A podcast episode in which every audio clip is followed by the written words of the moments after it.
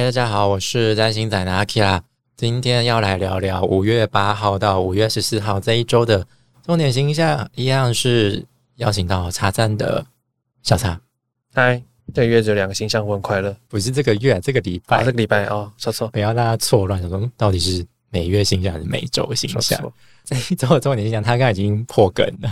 这种重点星象其实也不是只有两个，只是就是一些其他重点行星之间的相位就是没有，就是只有两个重点，一个是五月十号的水星逆行，跟五月十一号木星进入到母羊座嗯这两个重点星象。所以这个礼拜我们主要首先先来看一下五月十号的水星逆行在双子座。就是其实水星刚进双子就开始逆行，它就在四度就开始逆行了。呃，水逆老实说，我们已经讲到烂了，应该说全世界占星界都讲到烂了，所以就是这 没有什么好讲的。嗯，就是水逆那些影响，就算你不是占星师，你应该也听到烂了啦。但我觉得还是要提醒大家，不要过度放大逆行的威力，就是不要造成个人不必要的恐慌。就是逆行真的没有什么，没有那么厉害，没有那么的夸张。就是比如说逆行的解释，其实在古典占星当中，那些古籍当中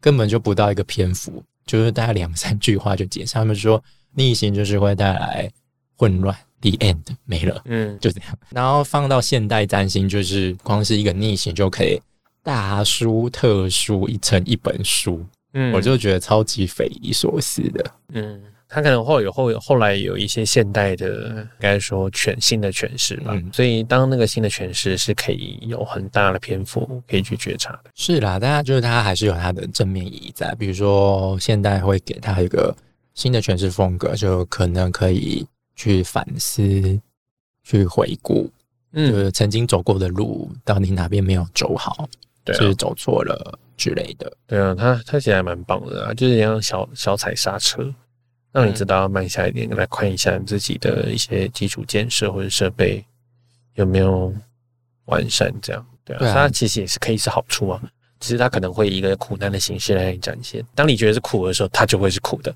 但是你如果看到这个苦后面有有一些东西要教你的话，你去学，那你就不用再经历这些苦了，未来都不需要了，知道吗？好 M 的想法，对，但我们人呢，要承认自己的问题很难，怪罪最简单。对，所以怪都怪水泥就好了，那不是我的问题，都是外面的行星影响我的。这样，真的嗯就是每到这个季节，大家一定就是说，最近是不是就是水泥？也不用到水泥季节，我其实已经变成一个很多人的口头禅了。嗯哦，最近好不算，是不是有水泥了？我嗯很常看到有人这样子讲，然后我就有时候看不下去，我在下面留言说，已经觉得干我屁事。对，基础的提醒还是要提醒大家一下哈。沟通表达上有些阻碍，那这个阻碍呢就是那样，所以呢，你能够有的就是多点耐心，然后或是你也可以多觉察为什么会有阻碍。之前沟通不顺，为什么现在不沟通不顺？是哪里出了问题？可以去反省一下。再就是电子设备要记得备份，然后呢，有重要的约会，请提早出门，就这样。因为交通工具可能有可能会延误，一些活的比较着急的朋友了，就可以去看一下你的星盘上的双子座的宫位跟金牛座的宫位在哪里，他们可能就影响到你这两个宫位的运行。对哦，因为这次逆行会跨星座啦，嗯然后就是五月二十三号会逆回到金牛座，然后可能就是会小小的受到水逆的影响，但是不要看得太严重，可能会有点卡，有点不顺，但就如同刚刚小茶说，就可以当成是一个刹车，哦，就是放慢脚步的时机。那再来就是另外一个重点，就是五月十一号，就是木星会进入到母羊座。呃，木星大家应该也蛮熟的啊，就是它就是一个嗯很带有扩张力量的大吉星，嗯哦，就很像非常肥沃的肥料，就会带来很大的成长扩张。但是木星在母羊座就是没有像之前在双鱼座那么的悠游自在，那么的有力量。不过木星母羊时期，我觉得它还是会眷顾，就是带有母羊特质的人事物。嗯哦，就是那种非常具有就是勇士风格，就是非常热血的人啦。就他会把这些机会当成是很热血的战斗啊，就是觉得啊，我就是要马上去争取啊，不放过任何的机会，或者是遇到任何的挑战，也比较不会是想说要逃避，可能就是会觉得说放马过来。嗯这种感觉。那我觉得，当然对于本身命盘火象星座比较强的人，这种特质可能就是非常的熟悉啦，因为人平常可能就是一直都横冲直撞。但是对于那些比较习惯去做准备、比较求稳定的人，可能多少会是一种冲击啦。对啊，你就会觉得外面的人好像都在表现了，那我怎么还在这里？对啊，就有点像是旁边都在放烟火，嗯只有你一个人静静待在那边。你还在做烟火，对对对对，这种感觉。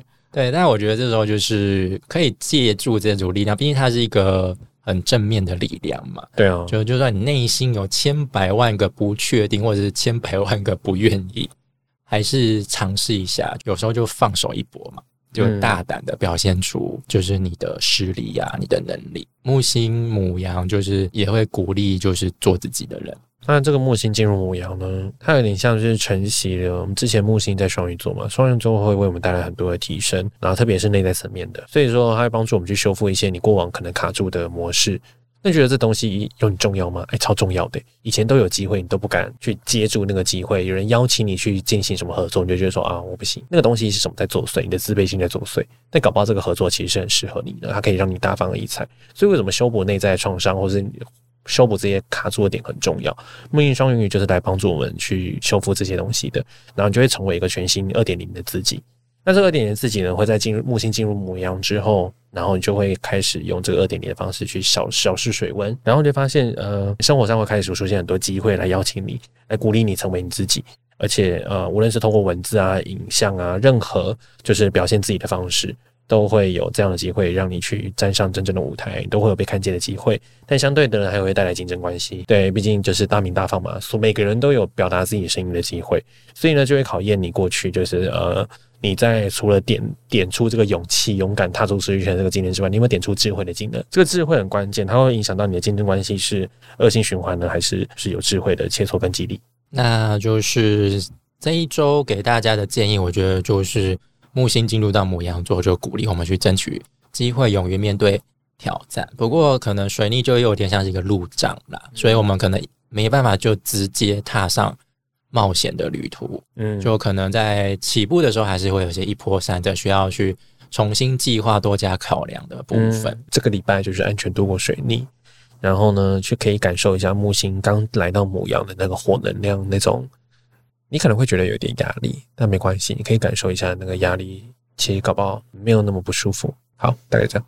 了解。哦，应该不是只有这个礼拜度过水泥了，应该是未来的对，接下来两个礼拜接。下来两个礼拜，好以上就是本周的星象解读。如果喜欢我们的内容，就欢迎按赞、留言、分享，还有订阅频道，开启小铃铛。大宇宙就会保佑你本周平安顺遂哟。